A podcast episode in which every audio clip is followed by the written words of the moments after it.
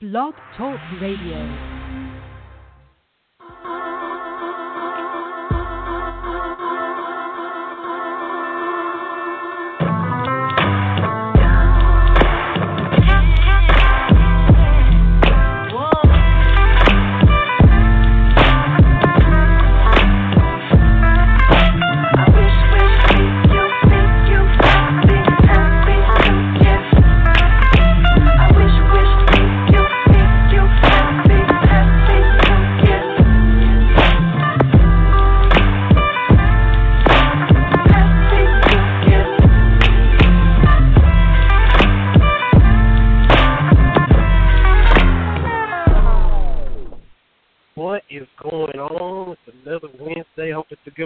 everybody. Welcome to Cats Talk Wednesday.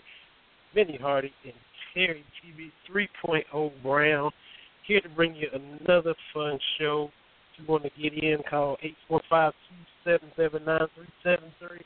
at Cats Talk Wednesday on Facebook and Twitter. TV man, that time again. Time to have another good show, and you know summer's rolling on. School's in for everybody, and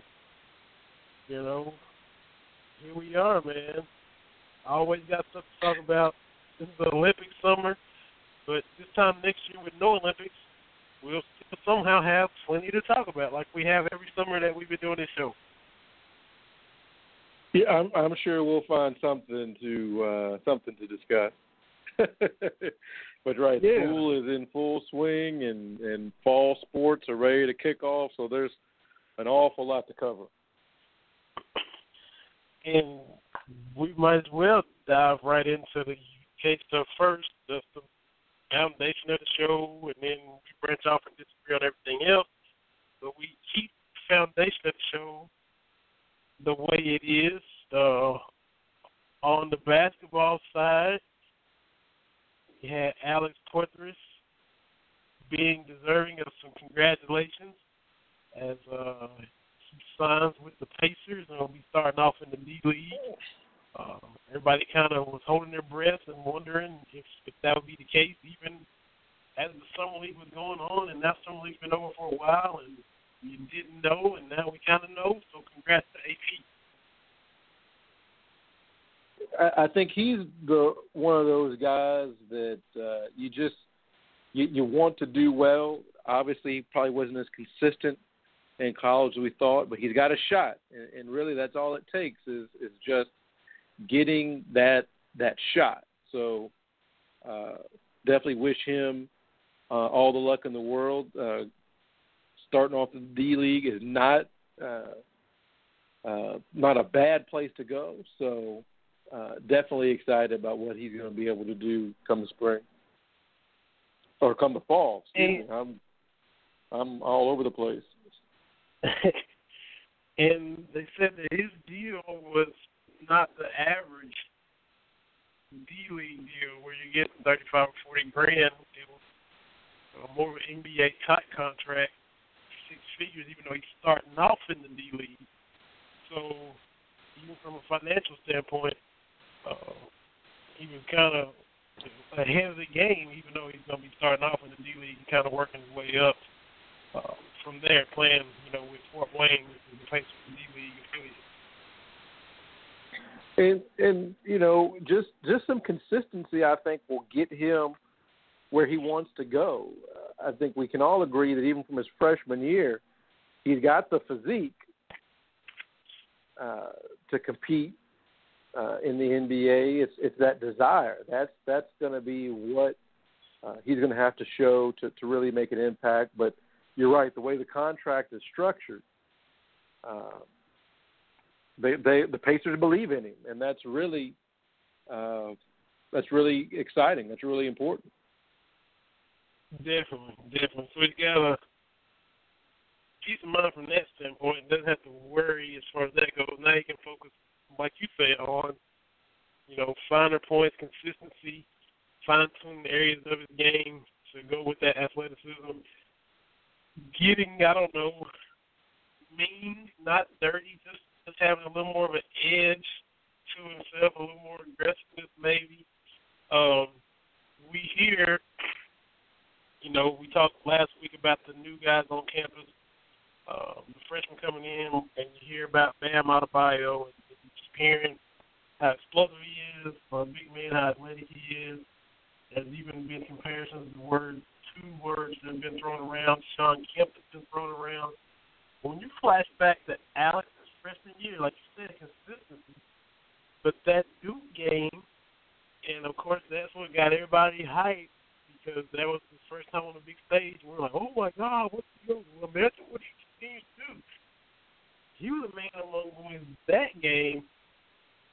I was thinking Shawn Kemp just thought that game against Duke when he kept getting monster putbacks on guys' heads and was making it look easy. I mean, I, I had those kind of thoughts cross my mind from that Duke game. So I mean, Bam might be another Kemp like guy, but AP was putting that thought in my mind four years ago. Yeah, uh, I think that was the game. It was, and, and here is when you look at Poythress's time, I can almost understand some of his issues prior to this past season. Because uh, let's just say that the 2013 team was just disastrous in roster construction. It was just just a bad team. 2014, uh, you know, being the team player, moving to the to, to the bench to really spark some things. And, and let's not forget uh, that 2014 run. Uh, you know, everybody remembers Aaron Harrison's shots and Julius Randle, but but Alex Poythress played really really well, particularly against uh, Wisconsin uh, in the Final Four that year, and I, I think really think he was the missing piece in 2015 uh, with him being injured. So he had the injury uh, year. This past year, I would have thought he would have shown a, a little bit, but but he really sacrificed a lot. So I don't want that to be uh, overlooked. Um, but again, wish him the absolute best. Um, just a nice guy all the way around. One of those uh, guys that really exemplified what a student athlete should be. So uh, definitely want the best for him. Yeah, for sure. And he was pivotal when you go from 2014 to 2015. You know, 2014, he was dunking all over Sam Dekker, who's now a member of my Houston Rockets. 2015, Sam Dekker went on a, a couple of spurts that proved to be difference makers. You know, he, he was back Devin Booker down, know, old fashioned three point plays, and, you know, it would have been a little tougher for him to do that if Poythress and guarding him and bodying him up, putting a little forearm in his back, giving a little more muscle that Booker didn't have as a. So, yeah, he was missed. Uh, as dominant as that team was, there was still uh, niche spots and areas that he could have provided just what was needed. And uh, so definitely congrats to him going forward.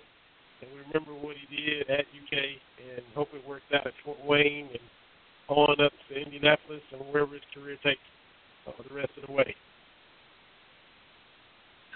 Definitely, definitely. So, uh, wishing him the best. Um, and of course, we got other football stuff. We got you know, the season coming quicker and quicker. Uh, at 6:30, we got Jen Smith, the Legend Herald Leader, come and talk a little bit about uh, UK football with us, get us up to speed on the latest goings on uh, in and around UK football the big news that got everybody buzzing was uh, Shannon Dawson's comments. Uh, is it a shot? Is it not? Was he throwing Patrick Towles under the bus? He had a little video uh, conference interview, kind of meet the coaches down at Southern Miss. Um, and it comes out where he said that when he has a good quarterback, he's a good coach. When he doesn't, isn't he was being asked about Southern Miss's quarterback, Nick, Nick Mullens, I think his name, the guy that he's going to inherit. And of course, when Freddie was on with us, that might be the best quarterback Kentucky faces all season long. And you know, he says I'm a good coach. I'm going to have a good quarterback. He's inheriting a good quarterback. Is he referencing that, or is he referencing the last quarterback that he just had? So, you know, either way, it's it's you know got everybody buzzing. Patrick Towles tweeted out the little confused emoji, took that down, tweeted out later that you know I love that guy, he loves me. Sometimes words twisted, but you know that's you wondered how it was to be with him moving to Southern Miss. Of course, them playing the first game. You know, everybody everybody gonna let the pass be fast, or somebody gonna up and let something slip that a little trash talking going. So we'll see what comes of it. No doubt they both want to beat each other very badly because it didn't work out between the two parties last year. Dennis Dawson wants to win. The Kentucky definitely doesn't want to lose to him. So it's going to be real interesting from here on out. Yeah, the the comment I, I think you can make it at the at the pro level, and uh, I, I don't think you can really make that comment at the collegiate level or below, uh, because again, these these are student athletes, these are kids, and for I'll be the first to say Patrick Towles there w- there was some limits to what he could do, but if you're a coach, you have to find out exactly what your your players are good at that, understand exactly. their limitations, and minimize that. You know, that's that's like okay, if you put Tom Brady uh, in an option offense, what's that going to do? It, it, it's it's not going to work. So that's that's a coach. I have seen coaches take, and and and you've seen it as well. You you've got players, whatever the sport, that they're very limited on what they can do, and some people might say they're not very good. But coaches put them in a position to win, and that is what a coach is supposed to do. Uh, and to say that, well, I'm, you know, everybody knows coaches are only really as good as their players, but you've got to do what you can to help your players win. And we see that so often, particularly in the professional leagues, where a guy's an all star in one system and disappears when he goes somewhere else. Uh, one of the examples that comes to, to mind for me is is a guy that was MVP for your Cowboys, Larry Brown, who who looked like Deion Sanders in Super Bowl thirty with three interceptions, signs that lucrative deal, and okay, you know what, you know what happened. You know his coaches put him in a position to be successful, and if you go to a different situation, it may not translate. Uh, but for a coach, you know, speaking from personal experience, when when things end between two parties, there's a way to let them end and move on. There's sometimes it's it's obvious it didn't work out, and we've talked to Freddie Maggard, we've talked to other people that even if Kentucky's record had been better last year, that most likely Shannon Dawson would have been out. So there's no real love lost in that relationship. It's obvious. Everybody knows it. There's really no reason to to kind of bring that up, to to even make a vague reference to it. That's what what really puzzles me. Uh, to to throw that out. There's a way you can praise the new guy without kicking the old guy on the way out. And I think uh, Coach Dawson handled that a little poorly.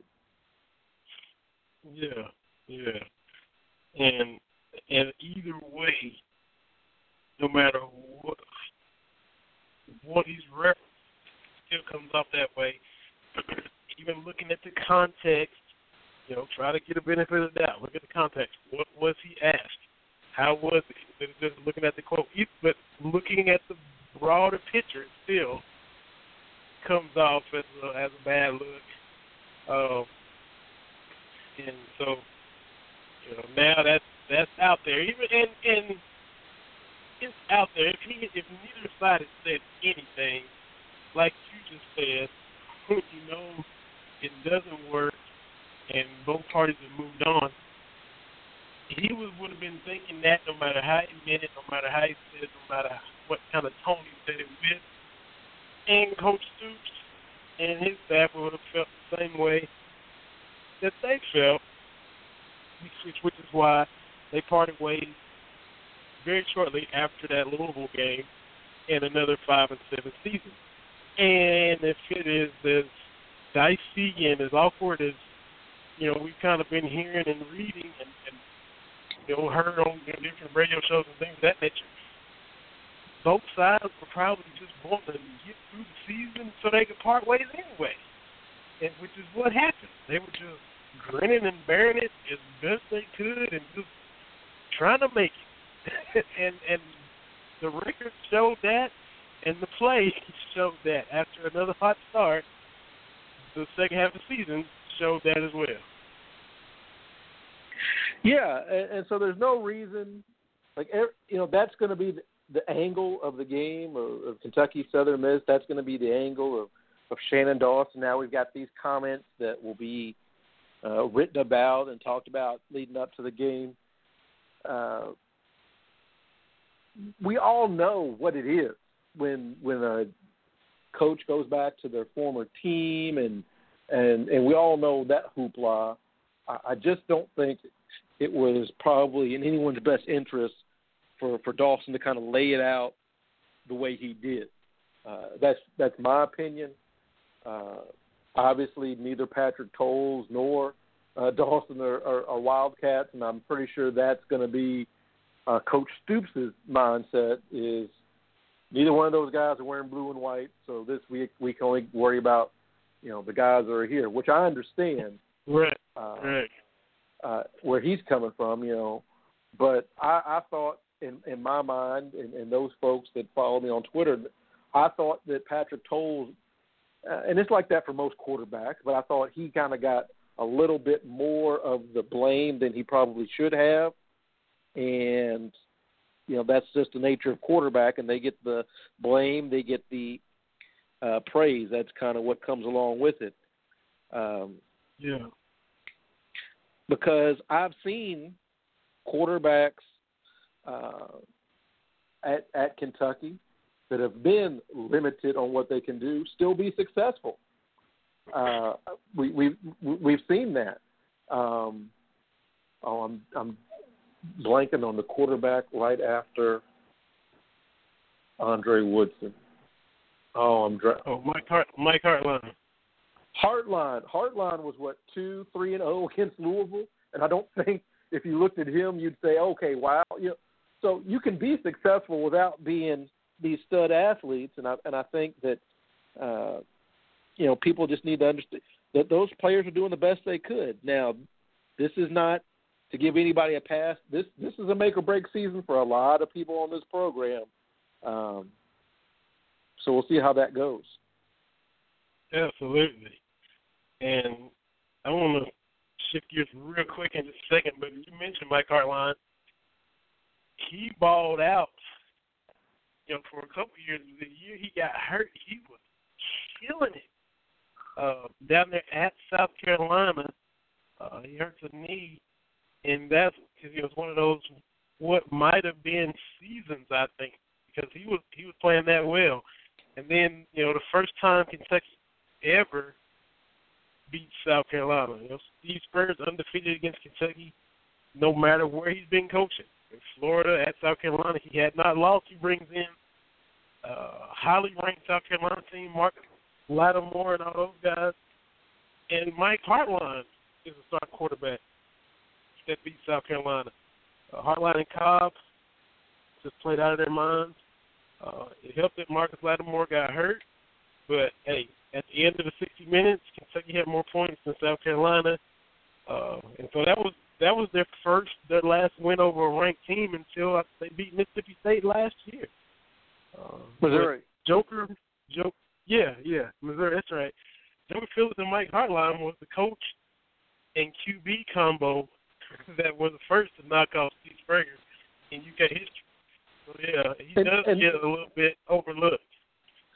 And and let me say that because uh, every now and then, uh, I, I think sports fans in general and Kentucky fans, since I'm kind of knee deep in them, have a tough time letting things go. When things start to go bad, Kentucky football fans uh, they they look at these old coaches and won't let stuff go. As soon as Kentucky has some rough patches, it's all well Joker Phillips and da da da da da. This is just like the Joker days. And my thing is, I understand you can, and this goes back to uh, what Coach Dawson said. I understand it didn't work out long term for Joker, so um, he did some good things. Yes, at the end, I think it was a got to go situation.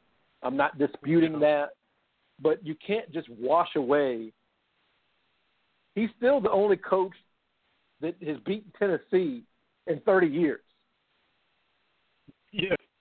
So, and so whenever you road. talk about yeah, and yeah, and whenever you say Joker this, Joker that, put that on there. He he he beat Tennessee with a wide receiver at quarterback.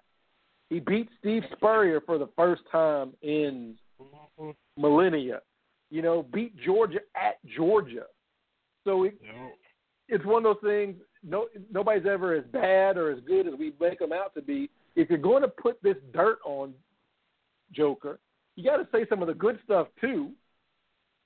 Whether he's a good coach or, or not, I know I was excited when we finally beat Tennessee how about yourself? Were you oh. excited about that game? Look, I, I mean, to me, that was a yeah, big, yeah. I'm, I'm celebrating that. I, I mean, I'm I stormed the field. I was out there. On, I stormed the field. So I mean, yeah, I, I couldn't be more excited. Uh, you know, been waiting my whole life for it. And as, as intense as the Kentucky Louisville rivalry is, I have family that live in Louisville, have family that Louisville fans, have family in Louisville that are Kentucky fans like yourself, who kind of, you know, have to have to be puffed up and embracing for whatever the Cardinals fans have to say, and that's in state. But out of state, same thing for me down here in Tennessee. You know, dealing with these Vol fans, same thing for you know Kentucky fans in every other state, especially in the SEC. You know, South Carolina, wherever it is the same thing that Kentucky fans in Louisville deal with, you know, people who live in Tennessee like myself deal with. And so I had never seen Kentucky beat Tennessee. I mean, where I was old enough to remember it. I mean, in '84 I was seven, and I don't remember. So you you hear this year in year out, the streak, the streak, the streak, the streak, the streak, I already knew what it was like to beat Louisville football. You know, when the rivalry was renewed, Kentucky owned the rivalry early on. Uh, even when Crackbelt was there, Kentucky was still it to Louisville. But we hadn't, you and I hadn't seen a win over Tennessee. So uh, Vanderbilt beat Tennessee in 2005, and we're still waiting as Kentucky fans. Vanderbilt went into Knoxville and won with Jay Cutler and Earl Bennett, and we're like, man, we still can't beat them. We had to wait six more years, and Vanderbilt ended their streak. So yeah, I was excited.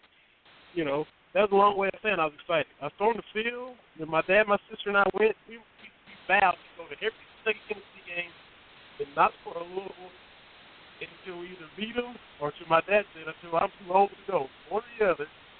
And so we were there. We stormed the field and doing great, and hopefully we won't have to wait that long again.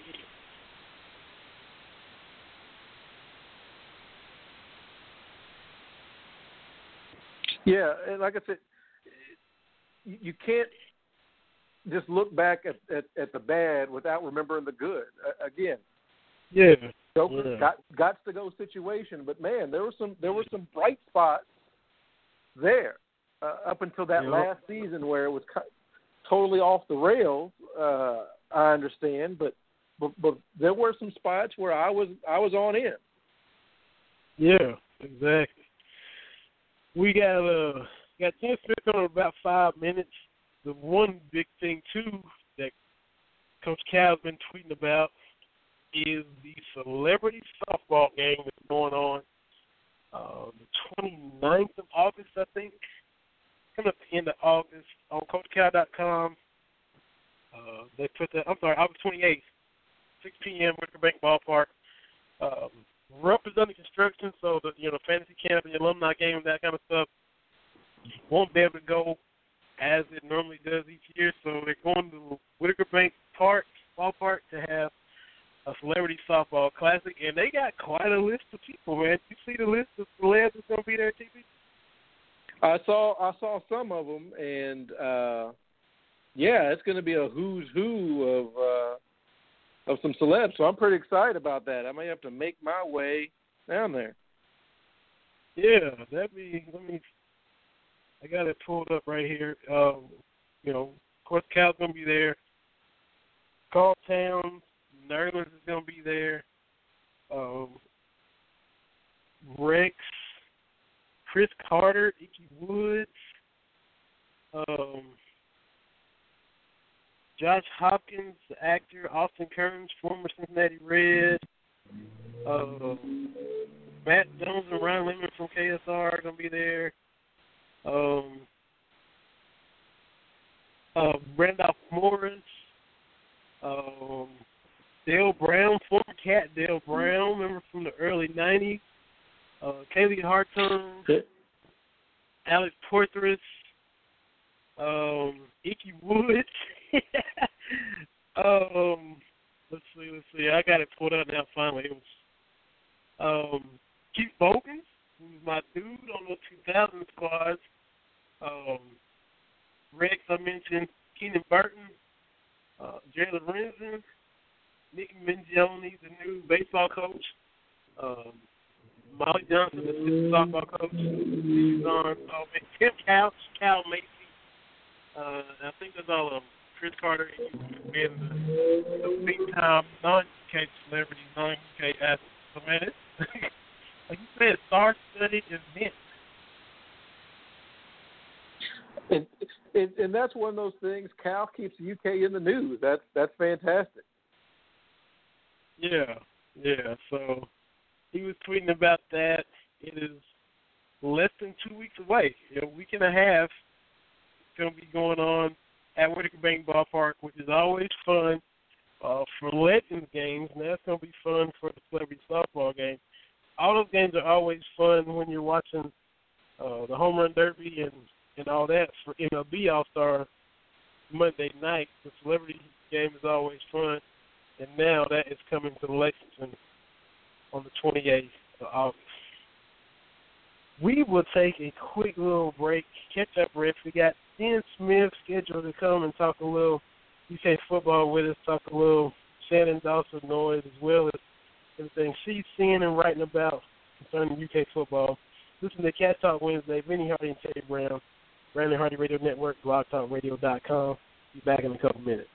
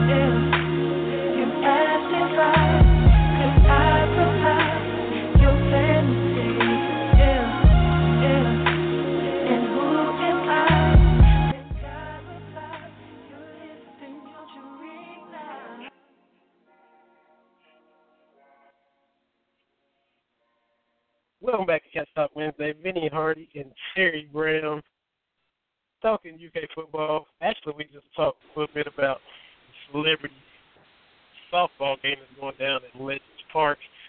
But have an expert on UK football who is drowning in UK football.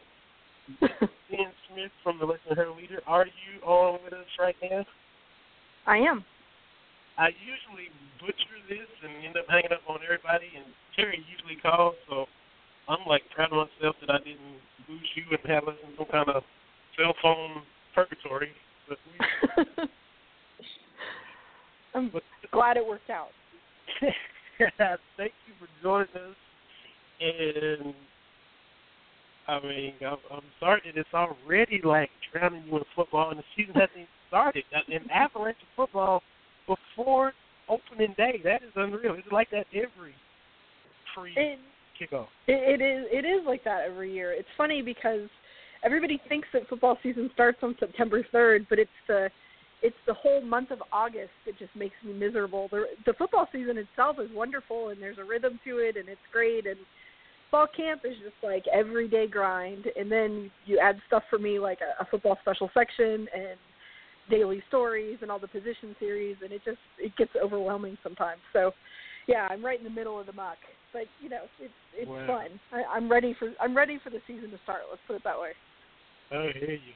I'm on since it's since it's just the avalanche and all that. Let me just throw you a curveball real quick and, and divert your thoughts away from UK football for just a second, and flash back to the last time you were on with us. You talked about the diversity of alma maters within your family, because it was yourself at UK, you had IU alum, U of L alum. When we, go back, when we go back to the Olympics, and Lily King doing what she did, but yet she's a Hoosier, was the IU family, you know, sticking out their chest and, and talking a lot of trash after she won the gold medal? Did you have to hear a lot of that? No, I haven't yet, but I've specifically not called my dad during the Olympics because he uh he swam at Indiana. He swam with Mark Spitz at Indiana. Oh, so my oh, dad like my dad is obsessive about swimming at the Olympics and like so I just don't call him during the week long span or the the 10 day span when swimming is on. So I'm sure we'll talk this weekend. But um no, he hasn't had any time to to sort of throw that throw anything back at me yet. And in oh. general, I think everybody sort of cheers for the Olympic people despite where they go to college. So I, I think that you know most people would agree that Lily King was amazing. So. She was, she was. But I, I kind of thought about you when I mean I remember just the whole conglomeration of everybody, Duke, UK. I mean, all the rivalry schools were there together. And I'm like, wow, that's gonna be fun at some point in time. And what she did in the summer. With you being from Louisville, and of course, you know, going to UK and working in Lexington now, what was your perception of the UK U of L rivalry before you got to UK? Because Terry, Terry is from Louisville, and he did the same thing. You know, it's interesting because one of my first favorite teams growing up, one of my first favorite teams was the the Never Nervous Pervis teams. Like those were the ones that I, I sort of grew up. I had a Pervis Ellison poster on my wall. Ooh. Um, you know, I, I I really enjoyed what they were sort of the the first team that I I got super interested in, and so you know it's funny because my mom is a Louisville graduate, but also just grew up a huge U of L fan, and you know I- there are relatives on both sides of her family that are UK fans, and I used to bet my um my great uncle Denny a quarter on every UK U of L basketball game, but I would always pick Louisville. So I think I initially sort of grew up a U of L fan, and then you know, slowly got to college and, and cheered for UK, and then got my current job, and now I don't cheer for anyone. So it's you know, it's it's an interesting it's an interesting mix for me. I can see the history in Louisville and Denny Crum and all of the you know sort of cool stuff they did in the 80s, and then I got to come to UK and be around for all the cool stuff that they did in the 90s. So it was sort of you know a, a fun a fun way to live, I suppose. You had the best of both worlds in Yeah. your lifetime. Wow. But the rivalry, I mean, you you asked kind of my perception of the rivalry, and it was always that, you know, family members would stop speaking during t- part of the year because of the way that you know the rivalry went. I mean, Christmas was always funny at our house, and I, it, you know, I always perceived the UK U of L rivalry as like the most nasty thing in the world, and it's sort of fun now to have the the job I have and be able to see it from sort of an outsider perspective, you know, and and still see it sort of the bickering within my family and in other places. Terry, did you have a, a Never Nervous Pervis poster, Terry? No, but uh growing up here in Louisville, and I, yeah, I was the first person, you know, to to kind of break the seal and head to Lexington for school. One of my fondest memories growing up, no joke, is my parents letting me stay up late on a school night to watch Milt Wagner uh, hit the free throws at Yes. the end of the '86 championship game. That's one of my Yes, I that greatest and, and, and and most vivid sports memories. Uh, so I I just feel uh, you know I grew up a Louisville fan and uh, you know my room was was red and white growing up and you know up until high school with the Rosier teams I was a Louisville guy until UK came calling and then you know the rest is history. But oh yeah, I had Louisville everything. Um, one of my still one of my most prized possessions. I've got a signed basketball card from Lancaster Gordon, and and uh, old Louisville people kind of you know it's got best wishes Terry on it. That still means more to me than any, almost any of my other memorabilia. So yeah, I I, I was Louisville out. You know, my mom laughs at me now uh, with what I'm doing with our show and all this kind of stuff. But uh, yeah, I was I was I was cards I was cards out. You know what's really funny is I had this Pervis Ellison poster on my wall, and my dad, like I said, went to Indiana, and I went up there for a bunch of like ca- journalism camps when I was a younger kid, like in, in middle school and high school, because I've always sort of known this is what I wanted to do. So when I was at IU for the summer, one of the summers, I got a giant flag with the IU logo on it, and that also hung in my room. But my room was painted blue, so I, maybe I was sort of built for this from the beginning and just didn't know it. yeah, just little little facets of everybody all along the way, you know. hmm Well, you wrote a piece yesterday. I'm, I'm kind of reluctantly taking you back to UK football. I almost apologize. it's fine. No, no, no. I, I didn't. I didn't tell you that to get you off course. I, I'm happy to talk UK football anytime, but you know, it's just that time of year where I'm sort of like, oh no, not again. wrote a piece about, of course, you going to the SEC media days and all that. You know, all the coaches and everybody knows just talking season and some coaches like Stoops in his first year, you know, temporary expectations. this year he's you know come across and, and given the appearance that he's more confident. You wrote a piece about that. Kind of tell us why, what he's basing it on, and, and what you kind of the vibe you get from him and the, the program. You know, it's sort of interesting because the last I sort of have always just sort of believed that Stoops was one of those guys who didn't sort of who didn't make predictions and, and offer up numbers or say that they have to go to a bowl game or bust. Like he was not. I just assumed that he was one of those coaches that was just going to play it safe for his entire career. Because the first three seasons that he did this, that's what he did. But it was so interesting to me to see him come to media day and just come out swinging. I mean, he he basically said, "This is the year that we have to step up, and and you know, this is the year that things have to change. We're tired of being close. You know, we're tired of the the broad strokes. We're working on the finer details." And without saying it, he all but said, "You know, this is the year that we're going to step up and get into a bowl game." I mean, and you you could see it in in uh, in him when he was talking to us. The players, you know, sort of have bought into that you know, I, I think there are a lot of things that sort of play into that. I, I didn't mention in the story. One of the things that I think has kind of played into that is all of the newness, the, the $45 million practice facility, Commonwealth Stadium looking so shiny and pretty.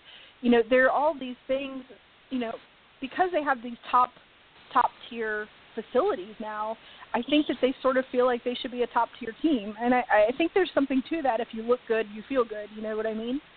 So I think there's that, but also in the whole look good, feel good thing, you know, all of them talked to a man. Everybody that I asked about it, you know, said it was all of the extra conditioning we did, all the extra work we did. You know, it, it was, you know, we coaches talk about bigger, stronger, faster, but this group seems to have, you know, kind of gone the extra mile with that and you know, I, it's kind of a numbers game. You look at this this group, and it, it's filled. This there are only eight scholarship seniors on this team, and majority of them are, are redshirt freshmen or sophomores and juniors, and guys that have been in the program for two or three years. They sort of have a higher expectation. They have a different expectation than they did, and I think all of that sort of breeds confidence within the group collectively. You mentioned some of the you know, the guys that have been in the program uh, and uh, increased recruiting. You know, we we hear the depth is better. We hear the depth is better, uh, and at a lot of positions, looks like that seems to be the case. Um, is that the case? Is it, I mean, it's not where they want it, but is that the case when you look across the running backs, receivers, some of these positions to where now it, it's you know, bench is a motivating factor. There's competition at positions. Is it still on the rise and still increasing in building, like they say it does? You know, I I think that you can sort of you can sort of pick various positions on the field and say yes, there's some considerable depth there. I mean, I think that there's considerable depth at wide receiver. I think there is a plethora of depth at running back. You know, I I think that there's actually a lot of depth depth on the interior line, offensive and offensive line, so much so that they're pondering moving, you know, guys like George Asafo-Adjei back out to to sort of make up the difference because they they they don't feel like they have a lot of depth at tackle. You know, I, I think there's finally some depth at tight end. You know, I, I think, but I, I think there's some really serious positions where there isn't a lot of depth. One of those is the defensive line. Um, there are a lot of untested, unproven guys guys who maybe aren't the size that they need to be yet to be competitive defensive linemen in the SEC. You know, I, I think if somebody like Drew Barker goes out, they could have some trouble. I think if somebody like Matt Elam doesn't play up to his potential or or goes out, I think that they don't have a lot of solutions behind him other than to to maybe change the scheme. You know, I, I think there are you know a couple linebacker positions. I think that they you know they probably don't feel like they have enough de- enough depth yet, but I do think that at some key positions they do have depth. So I, I think it's sort of a, a mixed bag there. And speaking of defensive line, speaking of stepping up, in if you had to pick which lineman or linemen do you see maybe stepping up, uh, trying to fill that void that Reggie departure has created? Uh, who do you see kind of stepping up, maybe even overachieving uh, playing better than everyone thought. She kind of kept this defensive line that, that's looking uh, a little bit weak, a little bit limited, questionable to start the season? Could you pick one or two if you had to that you see maybe surprise me? There were there were two guys that I thought would sort of be career second string guys that I think are going to have to be more than that now that Ment is gone, and that's Adrian Middleton and Tymere Dubose. I think that those guys are going to have to be to play above their their pay grade. You know what I mean? Like I think that they're going to have to make some some serious difference. Um, it sounds like if you listen to the reports and talk to the coaches that Courtney Miggins has really become something in the off season. That he's been really he's become a special player that they think can be you know sort of in that line of UK defensive linemen that have gone on to the NFL. You know, so I think that he's going to be really imp- important. I also think a guy like Alvonte Bell, who maybe you know came. I think he really struggled last season as a red shirt to sort of get to figure out what his his place was and where he belonged on the defensive line and kind of what his position is. And I think they're still sort of tinkering with that. So you know, I I, I think that there are some guys there, but like I said, I think you're going to need guys like Middleton and DuBose and Bell to really sort of you know put themselves out there and actually become playmakers this season instead of role players. Talk with Jen Smith of Lexington Herald Leader, uh, previewing the upcoming UK football season uh, Got to ask you about Dorian Baker, uh, a polarizing figure to say the least for the fans, with his play, with his physique, with his play. Tell us about him. You wrote about him in the piece uh, that you talked about as far as more confidence. Tell us what what. Wow, I wish I could talk. Tell us what you got from from Dorian and the fact that he's talking a good game as far as changes he's made going into the season. Yeah, I don't know that he's ever lacked confidence, but I think that I think the most telling quote in that story to me was, um, you know, the one about, you know, I've always I've always been a tried to be a grown man on the field, and I was still living this sort of childish off the field life, and a lot of that was just sort of wanting to do things the way Dorian wanted to do things. And you know, I mean, all of us went through something like that in high school and college, where you know, the teacher would say get there at 9 a.m. and you'd show up at 9:05 and think, eh, no big deal. It's no, you know, it's five minutes. And and I think that, you know, or or you're you know you're in a club or an organization that needs you to to do something specific at a certain time and or you know to to wear a certain shirt. I think is the one that he threw out there that was sort of interesting to me that if the team wanted to wear blue and he decided white was the shirt that day, that's what he was going to go with. You know, and, and those things sort of I think that they kind of erode team unity. I think that they erode team perceptions of you. I think they turn you into a me player instead of a we player. And I think that all of those things were behind the scenes what his MO had become, you know, on the team. And and I think that there were a lot of discussions early on about Eddie Gran sort of calling guys to the table when he first got in, saying this isn't how things are going to go under me. That that I'm not one of those coaches that's going to let that stuff go. And I think that a lot of that was sort of directed at Dorian Baker and Boom Williams and maybe to some extent Drew Barker. I mean, those 2014 guys who came in with so much hype and so much promise that off the field they were doing stuff that was still sort of childish and, and silly and I think they would tell you stupid in a lot of ways. So it'll be interesting to me to see if all three of those guys, who are all so important to this offense being good this year, to see if all three of those guys can sort of get past the immaturity and sort of step up into it to kind of a grown man role off the field and on the field.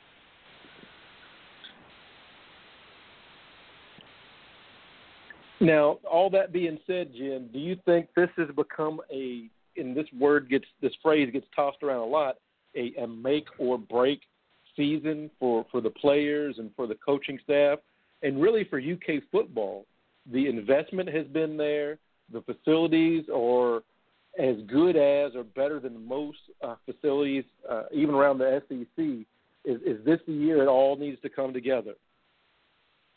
Well, I mean, I think from a fan perspective, from a ticket sales perspective, and from like a recruiting going forward perspective, absolutely. I mean, I think it absolutely has to be the year that they take that next step. Um, that being said, you know, I don't think it's make it or break it for Mark Stoops, who's still sitting on a twelve and a half million dollar buyout, even if they, you know, win one game this year. You know, I, I think that his staff obviously would have some turnover, I would guess, if they didn't make a bowl or had another disappointing end to a season like they have the last two.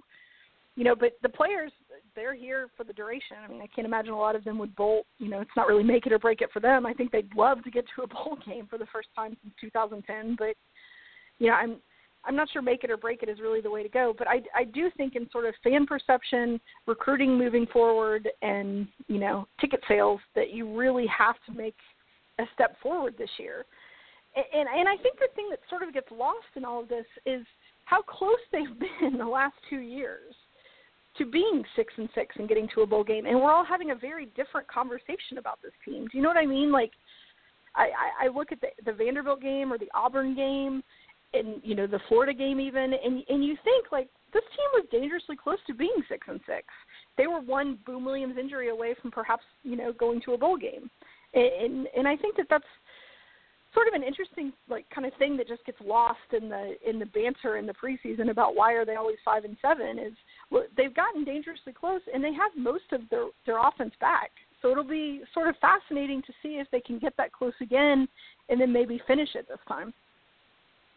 And and that's an interesting point, Jen. A lot of folks, it's it's that half full, half glass analogy. I mean, the Florida games have been winnable the last two years, which have not always been the case.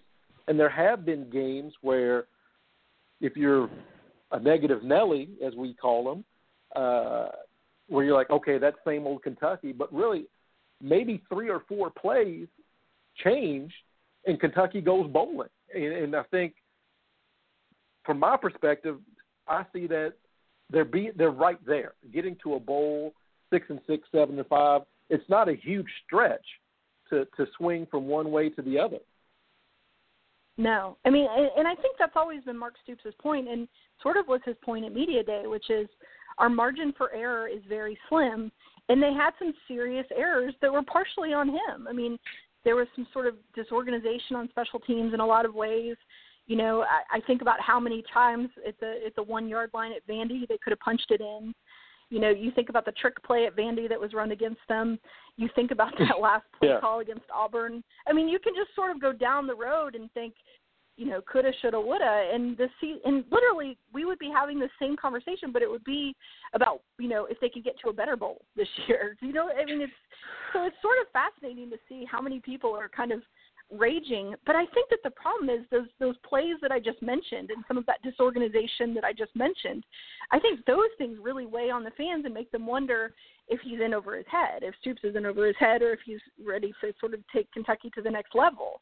I mean, he's won the battles off the field. He's he's won the facility battle and the recruiting battle and a lot of those things, but he hasn't gotten those six wins. So I think it's sort of it's just very interesting to me to to see how how fine that line is. Yeah, that's the that's the thing uh, that really jumps out at at me is if you if you kind of break it down, you say, oh, they're five and seven again, but there are these boneheaded plays that Kentucky football simply can't make. Uh, I know over the past couple of years, there's been three or four times we come out of a timeout and we get a delay of game penalty, and you're thinking, how right. does that even happen? How how does that kind of disorganization happen, or not having enough people on the field, you know, for a field goal attempt? How do those particular mistakes? How do they how do they get how do they get made? Because if you clean those up, that's a seven and five team, and then yeah. you focus on improving they, other areas, and and maybe you're flirting with eight wins. Uh, I mean, it, it, I don't think it's that big a stretch that some people want to believe that it is. Right. And you know the other thing that really sticks out to me, and especially in those losses that were so close, is the Boom Williams factor. I mean, if he doesn't go down with the elbow injury, if he doesn't go down with the leg injury, or in you know some cases like the Eastern game, if he doesn't go with a pouting injury, you know then you could be talking about you know uh, you're you're suddenly talking about an offense that looks more than one dimensional. You're not relying on Patrick Pat or Patrick Patrick Towles to make to make plays to win games. I don't know why how Patrick Patterson popped in my head. Blah. So anyway, like I think that you know, if Boom Williams is playing in those games, are we are we again having a very different conversation about Kentucky football? Because I think he is a true difference maker on this team. I think that without him, the offense tends to look very flat, very one dimensional. And then, you know, we could get into play calling and all sorts of other different things that happened last year. But I mean, I think that if a healthy boom Williams, you're looking at six wins. It, there's just so many, so many little things, like Mark Stoops said, that the, the the margin for error is so small, and Kentucky has never given itself any space. And I think that he it, feels better about the space they've been given because of the depth. It and that's and I understand where the fans are coming from because historically Kentucky football has always had those plays that you think mm-hmm. shouldn't happen. They've always seemed to have gone uh, against Kentucky. I, I saw an article, I can't remember who posted on Twitter, talking about you know the Guy Morriss, the, mir- the bluegrass miracle, you know, getting the Gatorade bath. I mean, that's a Kentucky play, and and even uh, fast forward all these years later, and we're still kind of making those plays. It's like, are we cursed? Is it the same old Kentucky? and my thing, clean up those small things, and this is a this is a, a totally different discussion. Yeah, I, I think that cat fans tend to like err on the side of negativity. I think that there's, you know, they forget about the plays that beat Alabama in overtime. They forget about the play that knocked off top ranked LSU. I mean, Kentucky has had its share of positive stuff happen too, but there have been so many more negatives that they seem to overpower the positives, and then it becomes. It. I almost wonder sometimes if it becomes like a self fulfilling prophecy, where they're like, "Oh, well, it's Kentucky football; it's never going to be any good." And I think that this sort of takes us back to the very beginning of this conversation after we discussed my Louisville heritage.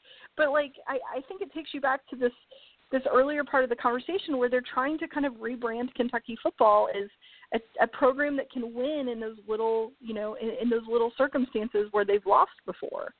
And I think that if you can sort of change the mindset, then then maybe that you you know we have something to talk about in a few weeks here. You know that that they're a team that that maybe people are underestimating.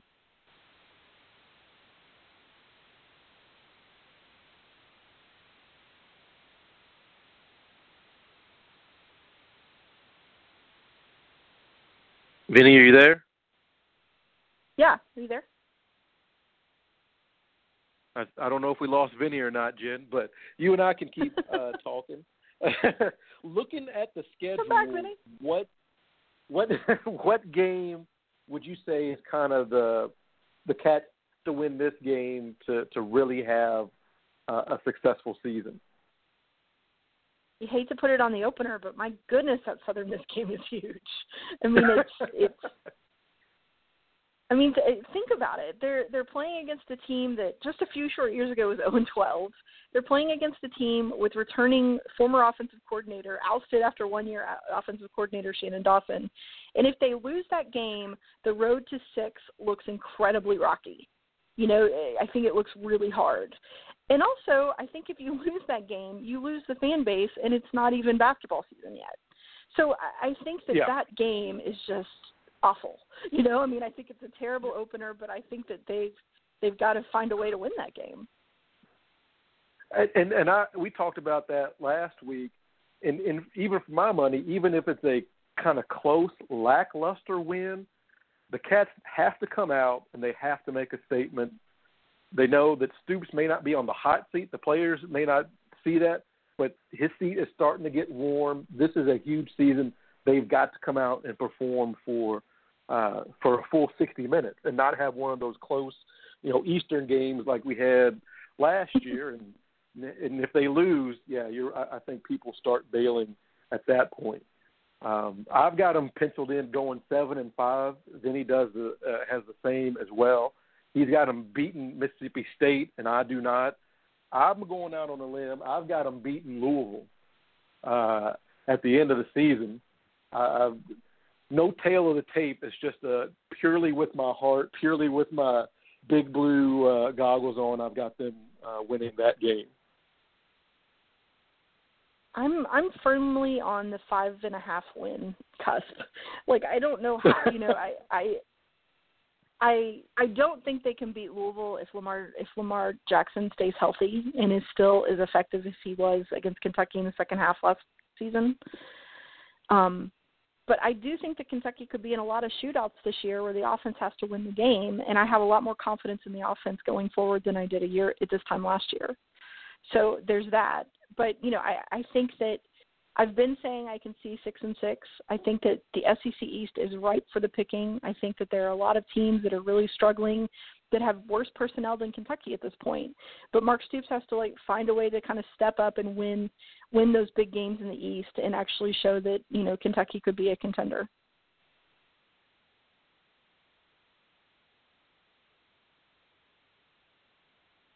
And I don't know where Vinny is, but uh he oh, is I'm known sorry. for technical I, I'm sorry, guys. Did I scare him away?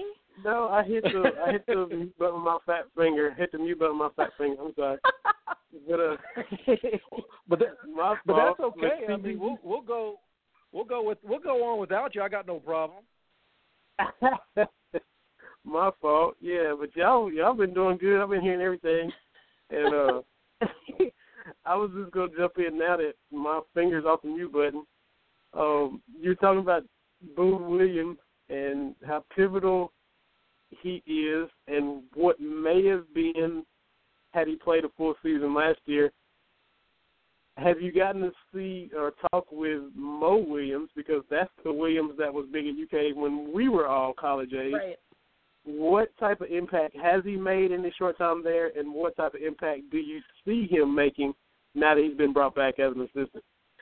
You know, I honestly haven't had a chance to interview him yet. I just sort of caught wind that he was back um last, you know, late last week and, and asked around early this week, but I haven't requested an interview with him because I've been trying to knock out a bunch of other stuff and needed other interviews to be done.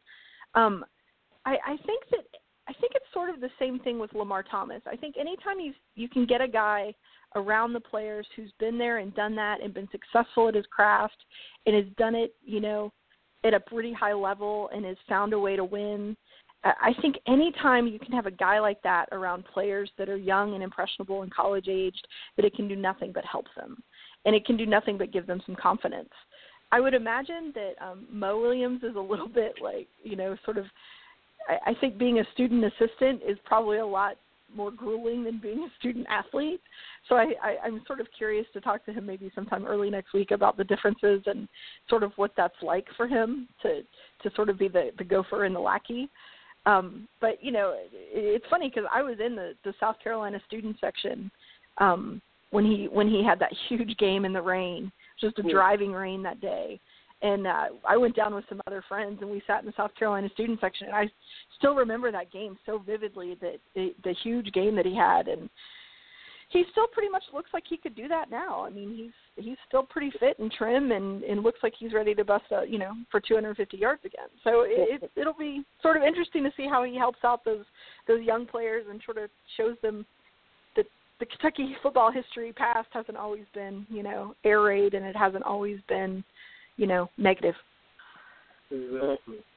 And last thing before I let you go, and appreciate all the time. Uh, you were at Fan Day and wrote about Kentucky honoring uh, the first four black players to break the color barrier: Nate Northington, Greg Page, Wilbur Hackett, and Houston Hogg. Uh, and you you started the story out about how everybody went the opposite direction from them to get autographs, but the wave came back towards them later. Was that whole thing like? Uh, being there, covering that, and, and writing about it, and seeing them be a part of the festivities too. You know, it was really it was really cool to see how tickled they got that people wanted to stand around and take pictures with them and talk to them and get their autograph. They said it was really different back in their day. Like no one wanted anyone's autograph, you know, that wasn't some high level major league baseball player. That that nobody wanted a college kid's autograph. So the idea that, you know, so many years later people are asking for their autograph and wanting to be to be, you know, close to part of history. I think it was it really tickled. I mean, both of them were so sincere and so happy to to just be a part of it, and I, it was it was interesting. It gave me chills. To, I mean, I saw several people that that shook their hands and thanked them for everything that they went through and everything that they did, and you know, it just it's so neat to see pioneers that are still sort of around and appreciated while they're still around. So I, thought that was a super cool gesture on their part, and I'm really excited to see the statue outside the, the practice facility. I think that'll be sort of the the final shiny touch on on a really beautiful facility to sort of honor the history that that comes with it. Absolutely. And I gotta last thing I gotta ask you, what was your thought, or what did you read into uh, Shannon Dawson's comments today? Uh, we Terry and I get to cover a few games here and there. We want to be like you when we grow up, you know, get to cover more and, and do more no, and write more. but you were, of course, were around him more than us. Practice settings, post game settings, you know, press conference settings what was your your take on you know the shots fired, if you will, that they got everybody buzzing earlier this afternoon? You know, I, I think we're all making a really big deal out of just sort of a flip statement on his part, and he was sort of known for those. He's very much a laid back sort of, you know, Jimmy Buffett, let things then happen like they're supposed to happen, and you know, I I, I think it's interesting that he's had a lot of successful quarterbacks, but you know, the only ones that I could really go back through his history and find that weren't successful was Patrick Towles. So it sort of felt like a shot at Kentucky, but I could see how it wouldn't be. I mean, he was clearly really tight with Patrick Towles to the point where Towles sort of came out in his defense when when Shannon got fired. And you know, if we're honest, I think Shannon was a really nice guy, and he was fun to you know fine to cover. He was always very accommodating to the press and tried to answer questions as best he could. But but I'm not sure that you know he was ever on the same page as Mark Stoops. I'm not sure that he ever really had a chance to put his system in. And you know, I, I just think it was one of those marriages that never should have happened. And I think that we we're all going to read a lot into every comment that everyone makes, you know, going into this game because it's so fresh and it's so raw and it's so, you know, so sort of right there on the surface still. So it was a Vegas wedding, is what you're saying. it, it did feel like the Little Blue Chapel sort of wedding situation. Yeah. I think that oh. they. I mean, if we're if we're being honest, I think that Stoops desperately wanted Eddie Gran from the very beginning, and he finally got his guy this off season. And I think it'll be sort of, you know, I say this a lot, fascinating or interesting, but I think it'll be really interesting to see if Stoops goes hands off with the offense and really focuses on the things he's good at and leaves all of it up to Eddie Gran to see how this offense will look. I'm not sure Shannon Dawson ever got that benefit. Oh, wow. Well, good stuff. And uh, happy belated anniversary. I saw it on Facebook. I think it was 16 for y'all. 16, yeah. We're old. You got me by a year. 15 for us. so we're in the same zip code as you, but yeah, we're all getting old. And uh, but thanks for taking the time to take a breather and then turn right back around and talk UK football with us as you are swimming in UK football. We really appreciate it and always love having you on to chat with. Sure. Thanks for having me. I'll talk to you guys soon. All right. Thank Thanks, you. Jen Smith from the Herald Leader TV. You put in work because I muted the phone and didn't even know it, and I was, I was, I was jumping in to ask the question. I was like, well, no, well, PD's got it. I was like, well, okay and I didn't even realize I had put the thing on mute, but she was putting in work anyway. So hey, it was all good. Yeah, uh, basically, uh, and everybody we've talked to about uh, Kentucky football, uh, Jen, uh, Freddie Maggard, Christy, uh, even the two of us, it, it you know when you say this team can go bowling, it, it's not a crazy notion. It, it really isn't. A trick play against Vandy, a couple of plays against Auburn. I mean, it's it's not totally out of the realm of, of possibility uh, to get to seven wins. Uh, I said that. Well, you and I said that last year going through the schedule. This year going through the schedule, I don't think we had. You know, I don't think anybody's got us penciled in to beat all, uh, Alabama at Alabama. I don't think anyone's going that far, but I, I can certainly see some wins uh, on, on the table. Uh, as with every Kentucky season, uh, it, you know, can it is it going to be uh, four and eight or seven and five? There's there's going to be really eight or nine plays that really make the difference. Uh, Kentucky football does not have that margin for error. Um, when you look at like Alabama football, Ohio State football, just sheer talent alone is going to they're going to overcome some turnovers and some some bad defensive plays, uh, some boneheaded penalties that Kentucky cannot. You know, uh, we're used to seeing that in basketball, and I tell people uh, when you look at Anthony Davis, and, and I'm using him as an example, the first time they played Kansas that season, it was pure just I hate to say the word instinct, but he was just playing. The we won that first game against Kansas, who had the talent, who had the experience. We won that game just because those guys or the Kentucky players were just super talented. We beat Kansas in April uh, because they had they they knew what they were what they had to do to win. It was a totally different mindset.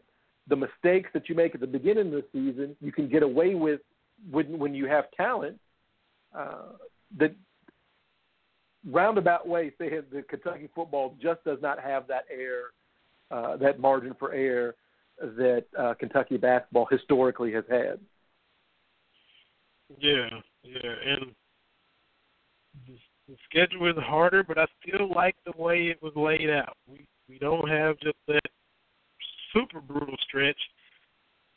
So, like like Jen said, the first game against the Southern Miss is is huge from a morale standpoint, from a keeping it all together standpoint, from a if we lose it, then the doubt already starts to creep in standpoint.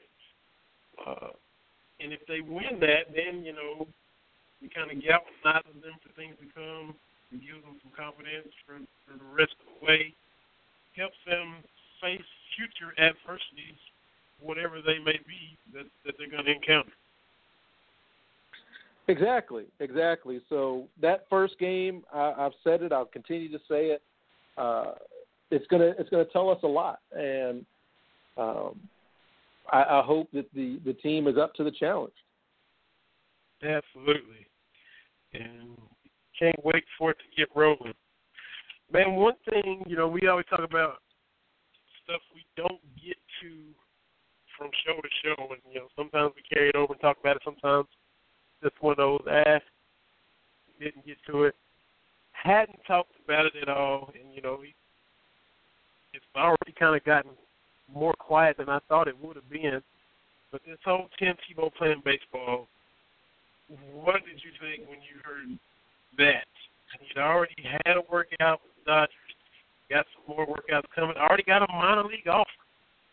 Your thoughts when you heard that he was to pick up a bat and gloves when he hadn't done it since high school? Uh, I, I mean, good good for him. I'm not to be on the the side of, of bashing Tim Tebow. He's got himself in a position where he can pursue his dreams. That's what we say we're about in America. Number one, no team is going to put him on the field. No major league team is going to put him on the field just to sell tickets. Uh, single A, possibly. you know, okay, but definitely. Uh, uh, but I don't think that you'll see that from a major league team. Nobody's going to do that. But if sports is the great meritocracy, if you can, they're going to put you out there. I mean, that's that's that's the name of the game. We see all kinds of abrasive personalities that last long in leagues and, and in sports uh, until the the physical skills have diminished. If he's got the tools, they'll keep him around obvious that he doesn't quite have the um, what what folks would say are your NFL quarterback characteristics, and there's no shame in that. He's still one of the best college football players I've ever seen. Uh, you can't take that away from him. So if he wants to pursue whatever, I'm okay with that. I, it, it, it's not going to hurt me one way or the other. If he wants to do it, fine. If he decides he wants to try out for the New York City Ballet, that's fine. Um, you know, it, it it's okay. Yeah, and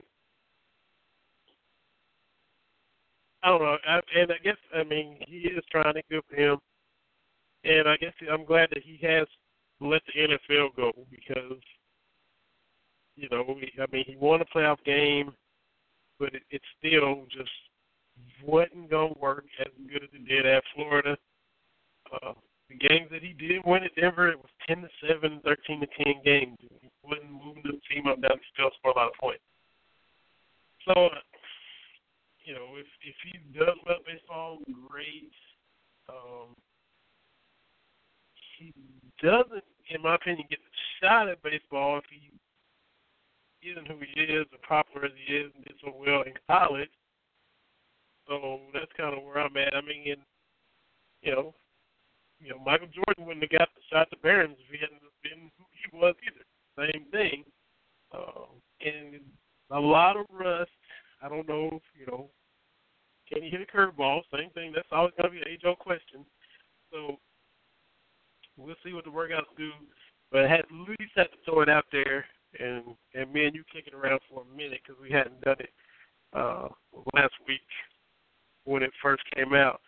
Uh, but like you said, good for him because he did put himself in that position. A guy who was in a bad position due to health, unfortunately, is Prince Fielder, who is having to retire way too soon because of neck issues. Uh, and I just hated to hear that, hated to see that. Uh, in Milwaukee for a little bit. Uh, and with, with Texas now, Texas had a good team. Um, and to see him have his career cut short due to injury, he's not the first, won't be the last, but it was just a shame. Uh, been just kind of, uh, uh, you know, as a kid, you know, getting home runs out of Tiger Stadium when he was hanging out with his dad, Cecil, there. You know, a little bit of a larger than life flair to him when it comes to hitting the baseball. Uh, and now it's see his career cut short. I hated to see that and, and hang it, have to, to hang it up at like age 32. Yeah, definitely. Uh, uh, hate to hear that, but um, uh, anytime somebody's career is cut short by injury uh, or or long term thing, you hate. It, it gets tossed around a lot, but you like to see guys go out on their own terms. And when you have that kind of debilitating injury, that's not exactly the way you know folks really want to to go out. So um, definitely hate to hear that. I thought that he was uh, fantastic when he was at his peak, but injuries will they'll do that. They'll they'll they'll kind of take away those things. Yeah. Um, and one other thing too, the the Maurice Smith deal didn't look like he'd be able to go to Georgia. Remember, he was kind of getting blocked, uh, wasn't able to get a release from Alabama. Talked about it at the end of last week, but now he's got his release, and he was able to go to Georgia. I think he was about to get up on the soapbox, but it was like 7:58, so you did step on up there. But uh, you you had some thoughts on it. Well, it, the the way we can debate whether or not paying players is is is the way to go or or what have you. Bottom line is players should be able to go where they want to go. If a coach is able to leave and go without any strings attached, I think a player should. Uh, and this is not to say that Alabama and the SEC are any different. A lot of places put limitations on where uh, players can go once they transfer, and I'm not a fan of that. Uh, I mean, it, it's you hate to say it, it, it's America. They should have the opportunity to um, to go where you want to go. Uh, some people have railed against, you know, the the fifth year senior, the guys that have graduated and, and kind of being quote unquote hired guns. Uh, so so what? I mean, that I, I don't understand how uh, letting a, a kid go to a, a different school how that is uh, a negative. But yet we always see that when people transfer, it's always um, there's always these rules and limitations and and everything. Yeah, and no matter what the rules are, and I mean, like you said, there's rules. You're not kid's not able to do this, not able to do that. Alabama still still look bad on in Alabama. You know, the rich get richer. They're the champs. They get five stars left and right, and it looked petty on Alabama. Even if they were in the right, it you know it still just is a bad look. Um, is this kid gonna be the difference in them winning a title or not? I mean, they got other five star corners over there. You know, the, the depth that Alabama has is where everybody else wants to be.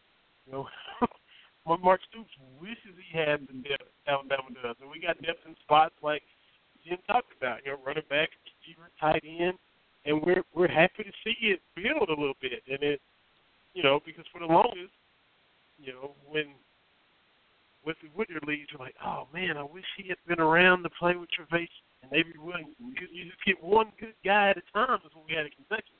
Alabama stockpiles good guy after good guy after good guy. So it, to me, it just looked bad, even though they were right. And I wish that you know that rule wasn't there because, like you said, coaches around all the time. They don't have to sit out a year. They can get another job offer. They can go pro. They can go to a different school. Saban went from LSU to Alabama. I know he went to the Dolphins first, but you know, if he'd have wanted to go from Alabama to LSU, he could have. You know, if he felt like it, there's no nothing stopping him. So I wish it was the same for for the players. You know, he's legitimately wanting to go. You know, even though uh, you know Kirby Smart coached Saban, you know he he he wanted to be there for Georgia. I mean, a lot of the old '85 Bears like Buddy Ryan better than Mike Ditka. You know, he might be a Kirby Smart guy, not care for Saban. It is what it is. He doesn't want to be there. You know, I like I like what you said. It shouldn't be something that's you know screwing the kids all the time.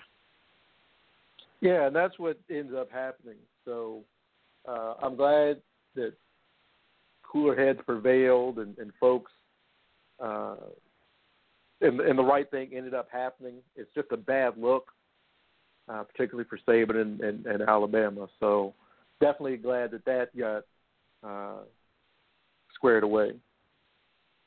Yeah, absolutely. Man, if we flip to the NBA real quick, I know it's, it's not even there yet. You know, wait to see if the U.S. Olympic team can win a gold medal or even win a game by, you know, 10, 15 points. But the schedule came out, and opening night, Rockets Lakers.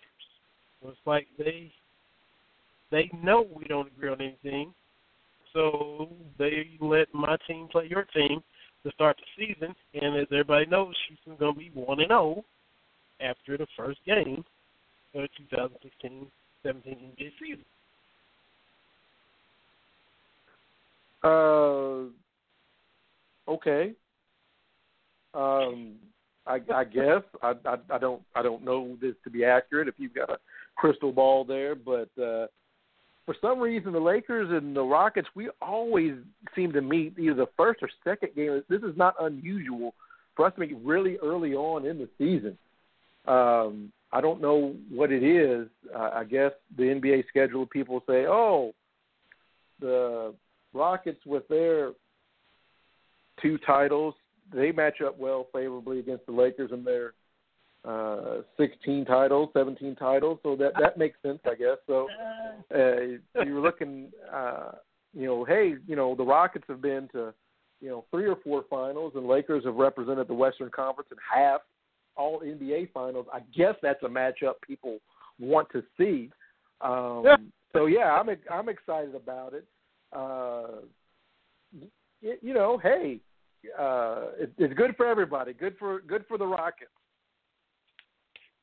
And you know they'll be in LA. The season will start at Staples. I'm not a fan of Mike D'Antoni, not a fan of the hire, as we know. But Luke Walton will have to wait to game two to get his first win. That's all I was saying. I'm not arguing all that stats, all that trophy, all that final appearance stuff. Uh, 86 was nice when, you know, Ralph Sampson hit that one to send y'all home that year.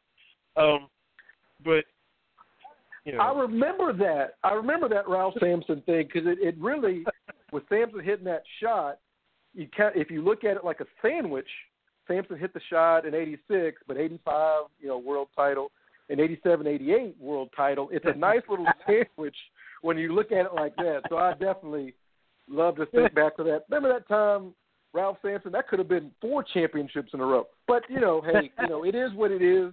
I like to see that uh, the Lakers and the uh, and, and the Rockets.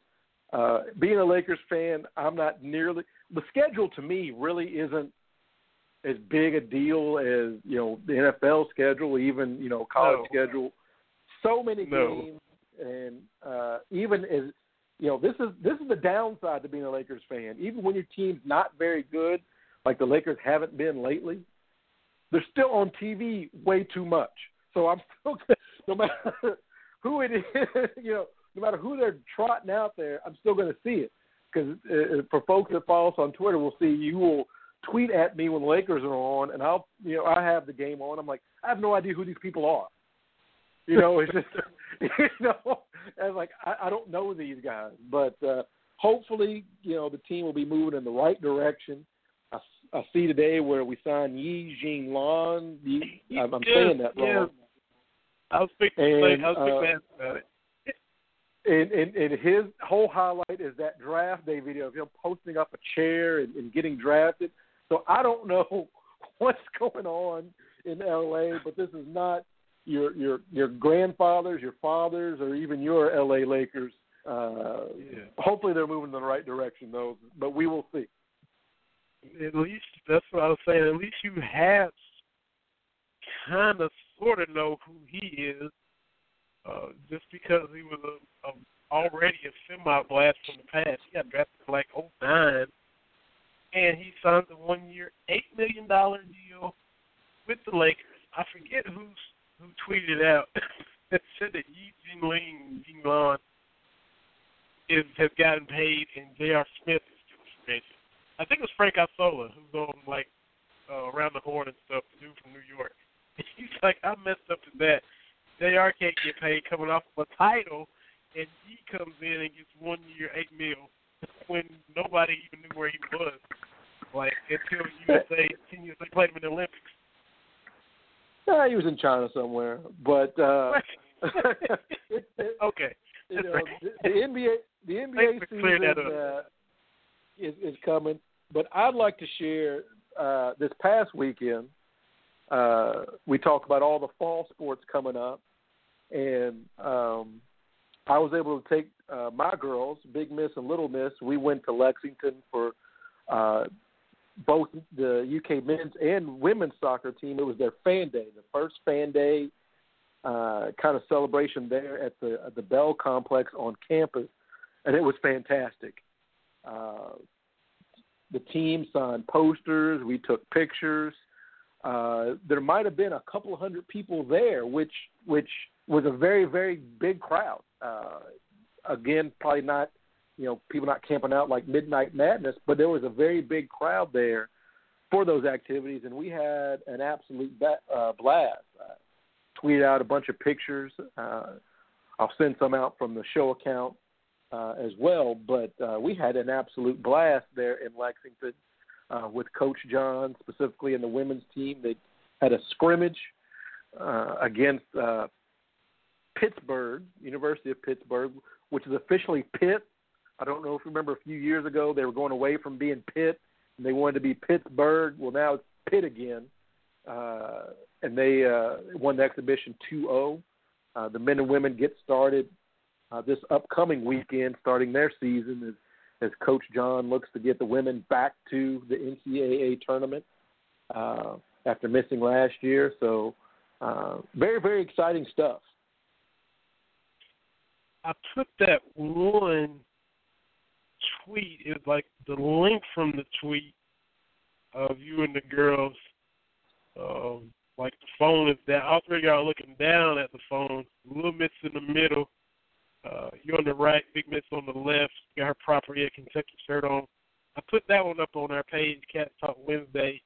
Uh, I haven't put any more up, but definitely, of course, uh, we got to always put our pictures up when we go to games, when we cover games. But uh, if you haven't liked the page, feel free to like the page, facebook.com slash Cat Talk Wednesday. Got over 300 people liking our little page now, TV. So it just keeps on That, that climbing on up there. and that's fantastic. And uh, you know, we went up there for the soccer stuff, but we got to walk around campus, and it was move-in day. And I was talking to the girls about when I moved in, and little Miss looks at me. She said, "Well, that was a couple of decades ago." And I was getting Oh. ready to jump on her, and then I realized she is fantastically right. This is the fall uh, of 2016, and I was a freshman the fall of 1995, so it has been two decades. Decades, so I couldn't even get mad because she was speaking the truth. Uh, but walking around and uh, seeing campus and how much campus has changed in those two decades is, is, is fantastic. And we actually drove by and walked around Commonwealth Stadium and the practice facility and saw some of the players, football players that had finished up practice. And uh, really, it was a good day uh, just hanging around uh, Lexington and, and indoctrinating my children with the uh, with the big with the big blue nation. Yeah, yeah. It looked like y'all were having a ball on those pictures for sure. Um, and you said it was the fan day for the men and women. Maybe I should know, but why are the men in Conference USA? Is like the SEC not have soccer, or The, Is that what the the SEC does, is, is is not does not have men's soccer. okay? Uh, and uh, that being said, the um, not all I don't think all SEC schools have a women's soccer program. I don't Hmm. think. I'd have to check, but I don't think that that is the case. Um, Hmm. but that's the reason the men the men are in Conference USA, the women, of course, are in the SEC, and They started out strong last year, kind of faded down the stretch because, like everything else, the SEC is extremely deep. Uh, but just the year before, in 2014, uh, won the SEC regular season championship, came in second uh, in the SEC tournament, and made it to the Sweet 16 of the NCAA tournament. And and you know, we talk about the recruiting job Stoops is doing, the recruiting job. Obviously, you don't even need to really mention what Coach Cal's doing, uh, but it's also carrying over to other sports as well. Um, Coach John is bringing some talent from all across the country in uh, into into Lexington. Got uh, four uh, young ladies on uh, SEC Player of the Year watch list, so it's not just football and men's basketball. You know, I, I tell people because I've had some people say, "What are what are you doing looking at women's soccer of all things?" Uh, hey, I'm all cats everything, and, and I think that's the way you should be. Uh, it's still my goal to see all these different um, uh, sports play. I, I want to be able to to do that. That's my goal this year, and particularly, I'd like to take my girls to see the women's teams play uh, because I think it's important for them to see, hey, you know, girls can play soccer, and as Little Miss pointed out to me, they get pretty rough out there. I said, yes, they do. I mean, yes, they, yes, they certainly do get rough out there. Um, so just had a blast. It is great to to get out there, and and it, it is Big Blue Nation. And and when you get a couple of hundred people to the first uh, fan day uh, for for a soccer team, which is just to me mind-boggling. Uh, it was fun. It was it was great. Uh, I like going to those games. You know, not everybody has the opportunity to go to Rupp Arena. Not everybody has the opportunity to go to Commonwealth Stadium. But you can go to the Bell Complex and watch the soccer team play. You know, you can go watch the baseball team play. You can go watch Coach Lawson, the softball team play. Those are things that you can go to. And as we've said before, those players, those student athletes, are sacrificing just as much as as the the, the, the guys under Coach Cal's tutelage. They're working just as hard as, as Stoops troops. Uh, and my thing is, if they're wearing blue and white, I'm going to root for them no matter what. So that's my soapbox of the day. Uh, people will see me. I will be out and about Uh, we definitely have to go to the Louisville, Kentucky women's soccer game. Uh, Coach John and the ladies are going for six wins in a row over Louisville. Six wins in a row over. I mean, he has reached Coach Cal status with Yeah. his record against Louisville, and and we've been uh, taking my girls to the last four. We'll go to this one. We'll make five, and this is what happens. Cats win. My girls take a picture with Coach John. That is our. that is what happens. So we're excited about that. Uh, gonna like I said, check out volleyball. Check out all kinds of things. Um, you know, all cats, everything. Yeah, absolutely. And um, that's just fun goals to have. When is the first soccer game? Like, oh, oh, Uh, I know the the men. Uh, no, the women are at Long Beach State on Saturday. Let me double check that. I believe I've got a I've got a schedule here because I did not get a signed poster, but uh, the girls did. Uh, let me check. Yeah, I was just I should put it up on Twitter because I that way to keep up with it, I would kind of keep Yep. up with tweets. Fri- Friday night at 10 p.m. They're at Long Beach State, so they're already out Okay. there uh, tweeting pictures from the beach and everything like that.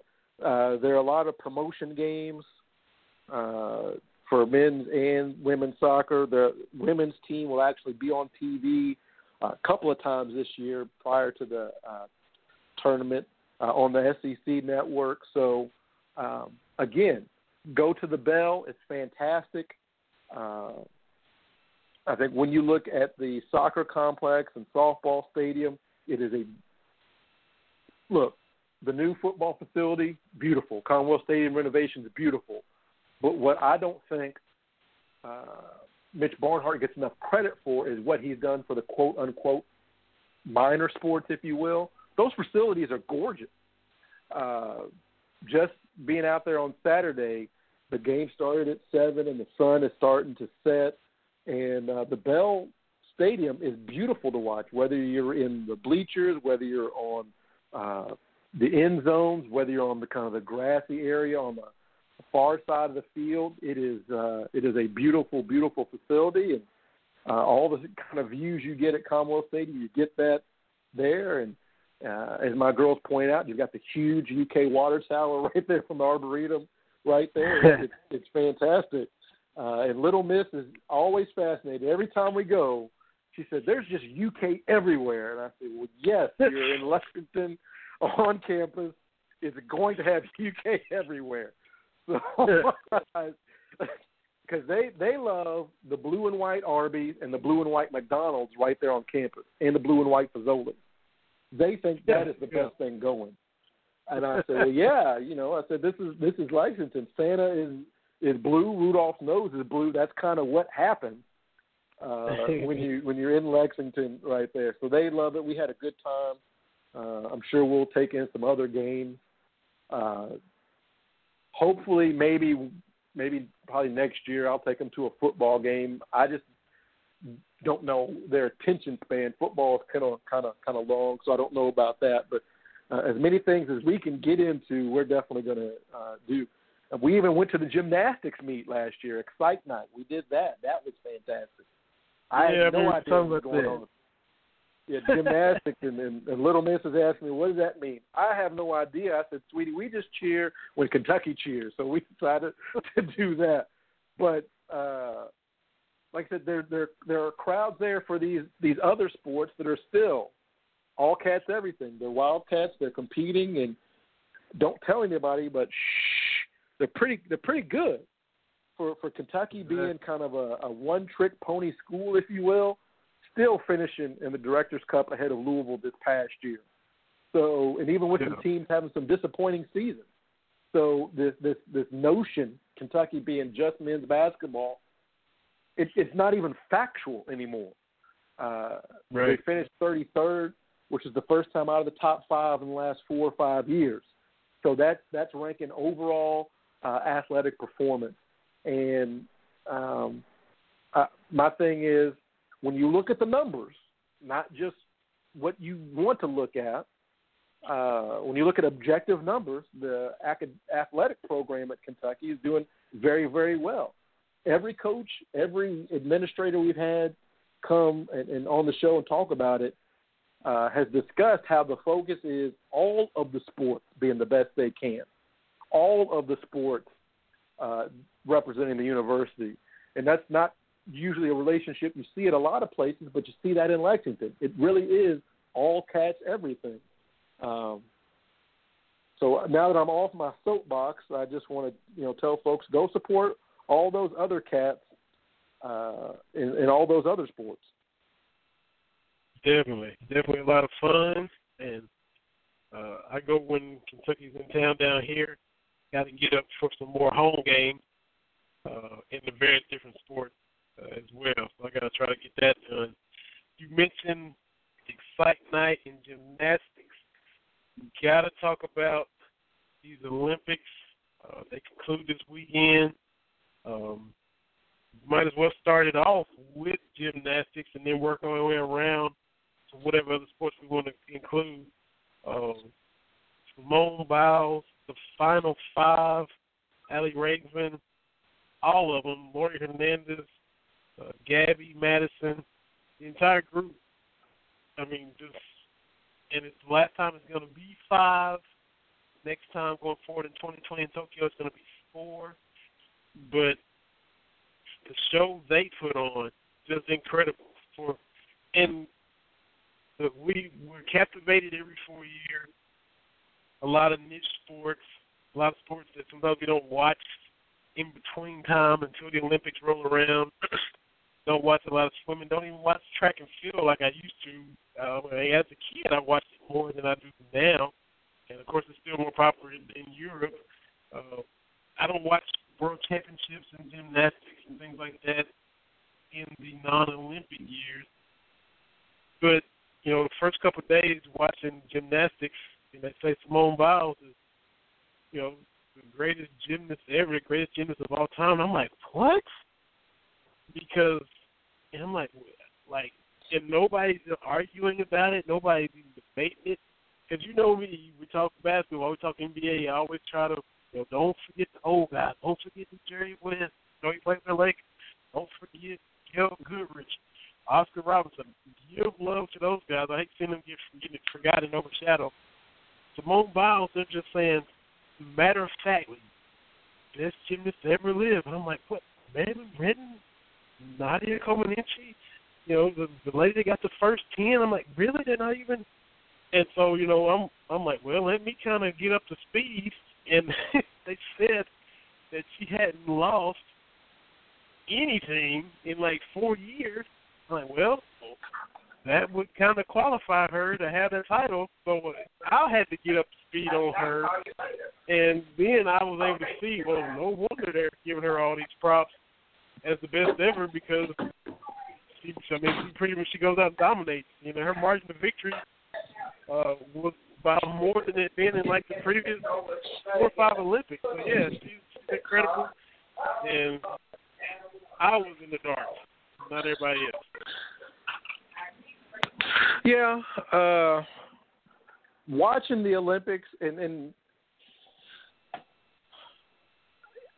I I enjoy it. I've watched a lot uh, with the girls. We watched soccer. We watched uh, field hockey. We watched the women's eight member row team win gold yeah. Saturday morning.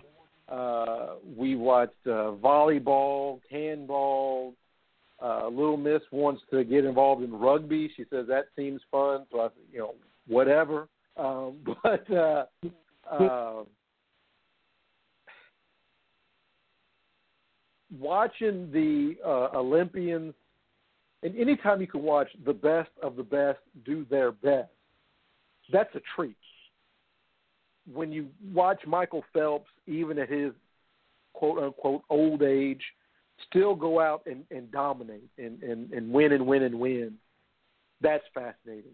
Katie Ledecky, winning breaking her own world record and winning by almost 11 seconds, which is an eternity, an eternity yeah. in in in swimming. That's fascinating. The thing you have to keep in mind is the people she's going against are the the best in the world at this, and she has and it looks like she's going the wrong way because she's so far ahead of them. That is bizarre. And, and Phelps staring down his competitor, and, and, and Usain Bolt looking behind him as he's running. I've watched track off and on for a while. You you, say you, you know you watch track.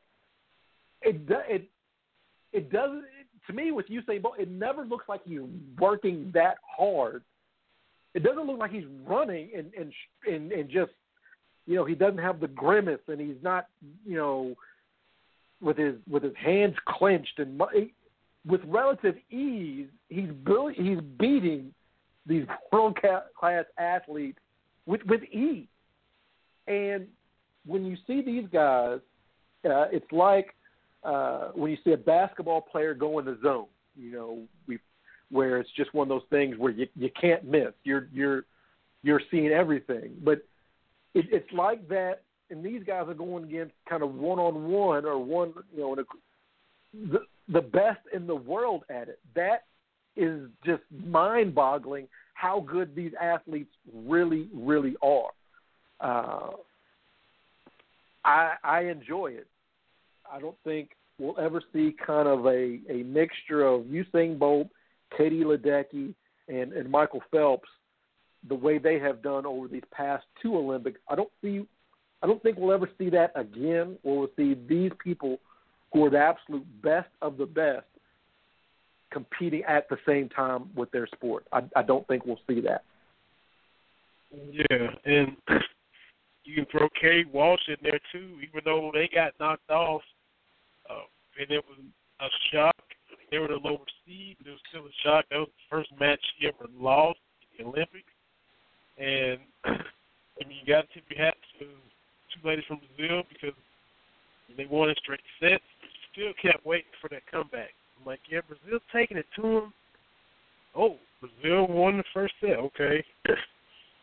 you know, Brazil took it to them in the second set. You still kept kind of waiting for a rally, and you kept waiting for it until you know, Brazil got 21 points again in the second set.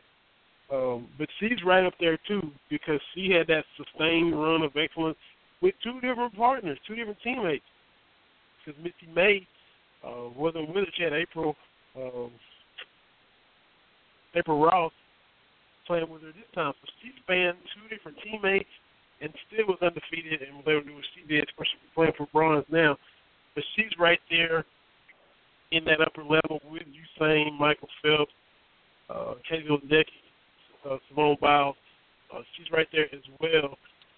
But you know, like you said, they these these athletes are making the best in the world just look average.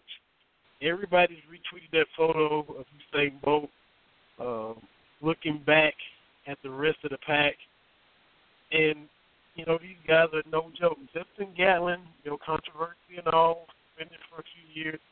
Justin Gatlin is no joke. And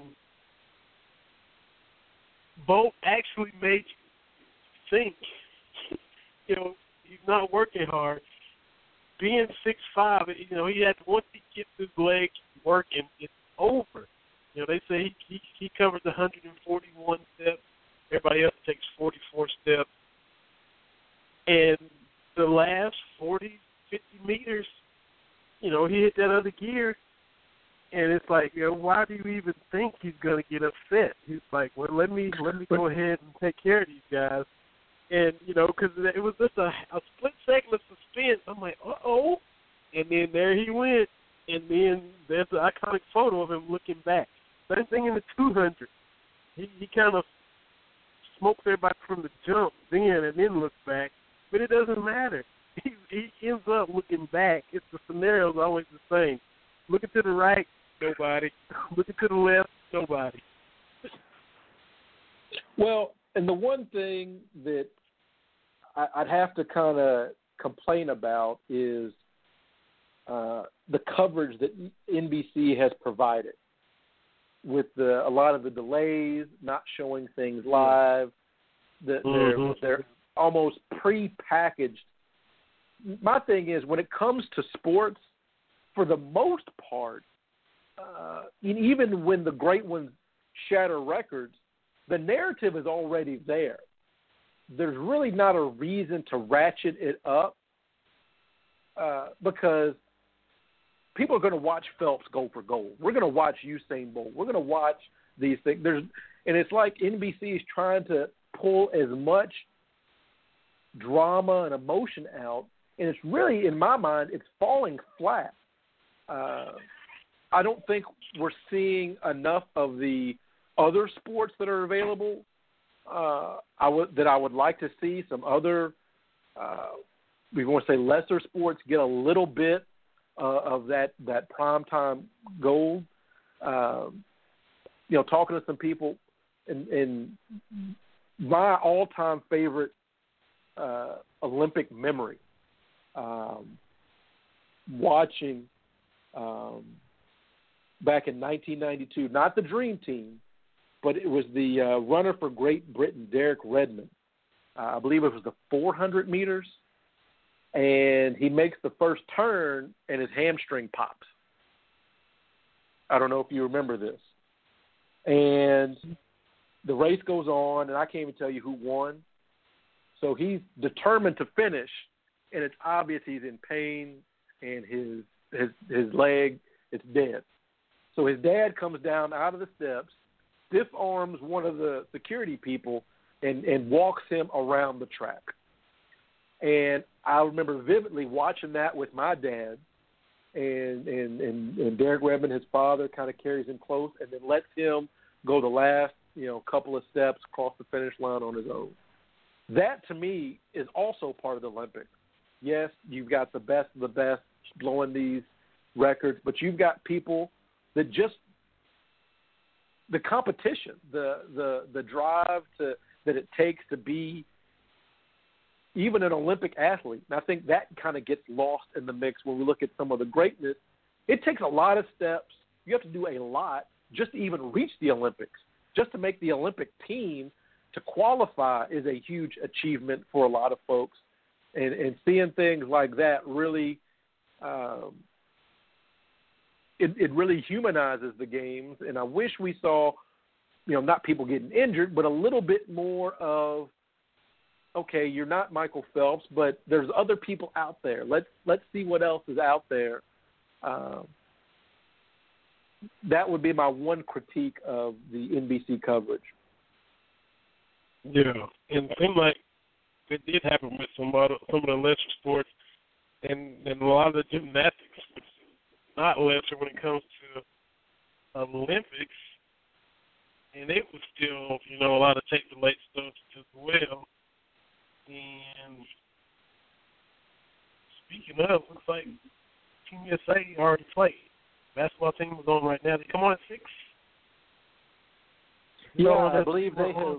They were they were winning last I saw. they tweeted out U.S. Olympic team 105.78. So coming up on the stream, NBC stream, they're going to be streaming that at 9:15. So that'll be a replay. So they got a a comfortable margin of victory. I'm not sure how the game played out or it was close for any length of time, but uh, a lot more cushion in this score than we've seen the past couple of games. Yeah, and, and this team we talked about kind of flawed uh, a little bit, uh, I think. Um, but as soon as they had back-to-back close games, like clockwork, I saw some articles. Uh, you know, the air of invincibility is gone, and no, no, no, no. The air of invincibility goes away when the team loses. That's when it goes away. I don't care how many close games there are. You you you've got to beat them. And if the Americans and Coach K and I hate to say it, you know his staff kind of figuring things out, uh, uh, the Americans are still going to win the gold. Uh, so I don't think the air of invincibility is, is gone. I don't think it's you know what people want you to believe about it, but uh, yeah, comfortable win. I'll definitely take that over against a very good Argentina team. So, got the little last four tweets pulled up. Uh, USA basketball at the end of the first quarter, uh, USA was up 25-21. It said they closed on a 16 to two run, so that meant they were trailing 19 to nine in the first quarter. So they they overcame a 10 point deficit. Kevin Durant has 13 in the first quarter. So wow, they they had a double digit deficit. Yes, my math is right. Yes, down 19-9, into one that up 25-21 at halftime. Uh, it's 56 to 40. So they bumped it on up to 16. Into the third quarter, okay, 87 to 61, and then it's basically both teams played even in the fourth, 105-78 win. But to get down 19 to nine, coming off of those two close games, I didn't see it, but you you gotta wonder what the mindset was at that time before they went on that 16-2 run. Uh, you know, maybe this is the uh, the you know the, the, maybe the Americans do need a wake up call. I mean, we we've seen it with just about every team since the Dream Team. That you know takes maybe a, uh, one of those close games or uh, one of the teams coming out too uh, too cocky uh, to to really uh, take the Americans. So we'll see if they can springboard this and and, and get going in, in the right direction. Absolutely. I'm gonna step on my soapbox real quick this last minute and a half. We talked about Tom Jackson last. Your memories of him, my memories of him, how we both grew up watching NFL primetime. He went to Louisville. We know that, and you know, big deal. We love the show. Uh, we just love how him and Berman work together. And you know, any great player, especially great defensive player, you know, that was before our time, you know, you kind of get the got a report of him from your dad. You hear your dad talk about him. Um, Tom Jackson was one of those guys, and my dad, all he would say about Tom Jackson, Tom Jackson would knock your head off.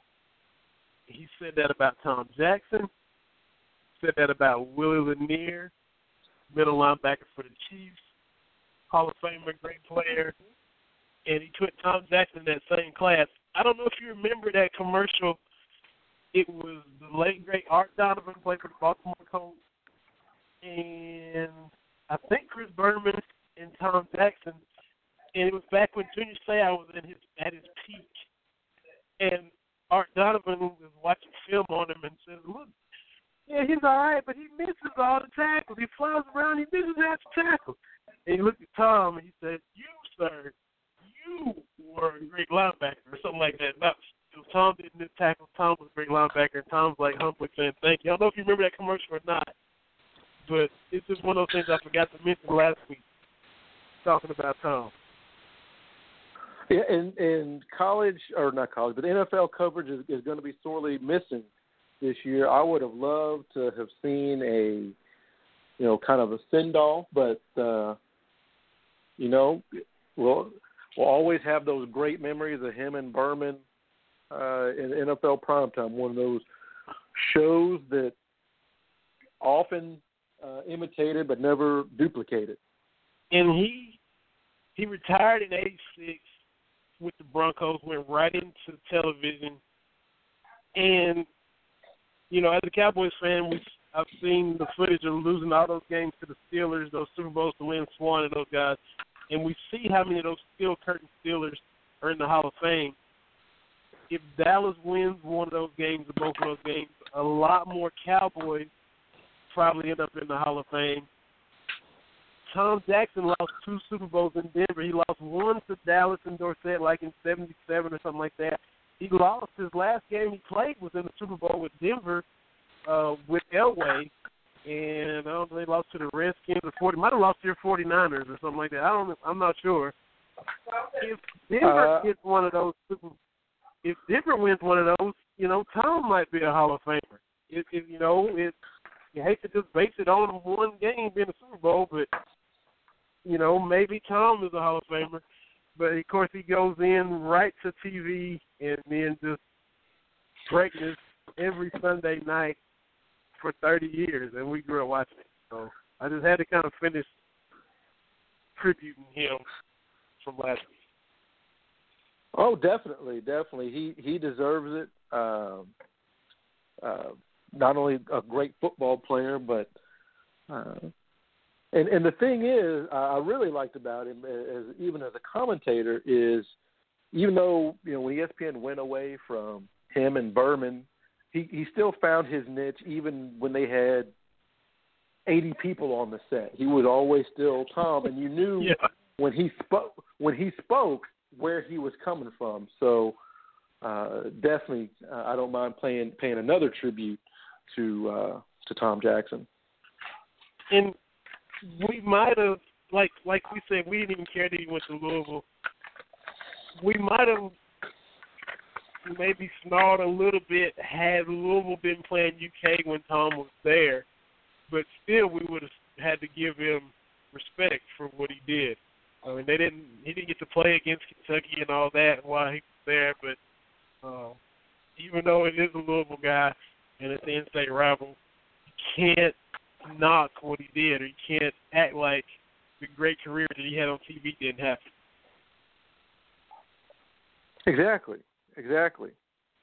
Um, so definitely tip tip your hat to him and and a great uh, a great career. Absolutely, and we had uh, another great show, or at least you did anyway, because you did use your phone for 20 minutes in the middle of it. But uh, appreciate appreciate you and everything that you do. Appreciate Jen Smith for hopping on with us. Had a lot of fun talking UK football and Olympics, celebrity softball game, and all kind of fun stuff as we get closer and closer to the start of the season. Oh man, another fun one. Looking forward to another one next week. Everybody check TV out. WildcatSnowNation.com, CameronMillsRadio.com. Both of us writing and tweeting and doing radio and having fun. So, another fun show, everybody.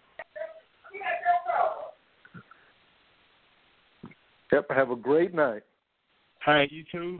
And we'll wrap it up with that. See y'all next week. For my man Terry TV 3.0 Brown. This is Vinny Hardy. You've been listening to Cats Talk Wednesday on the Brown Hardy Radio Network, blogtalkradio.com. Catch all y'all. Had a lot of fun.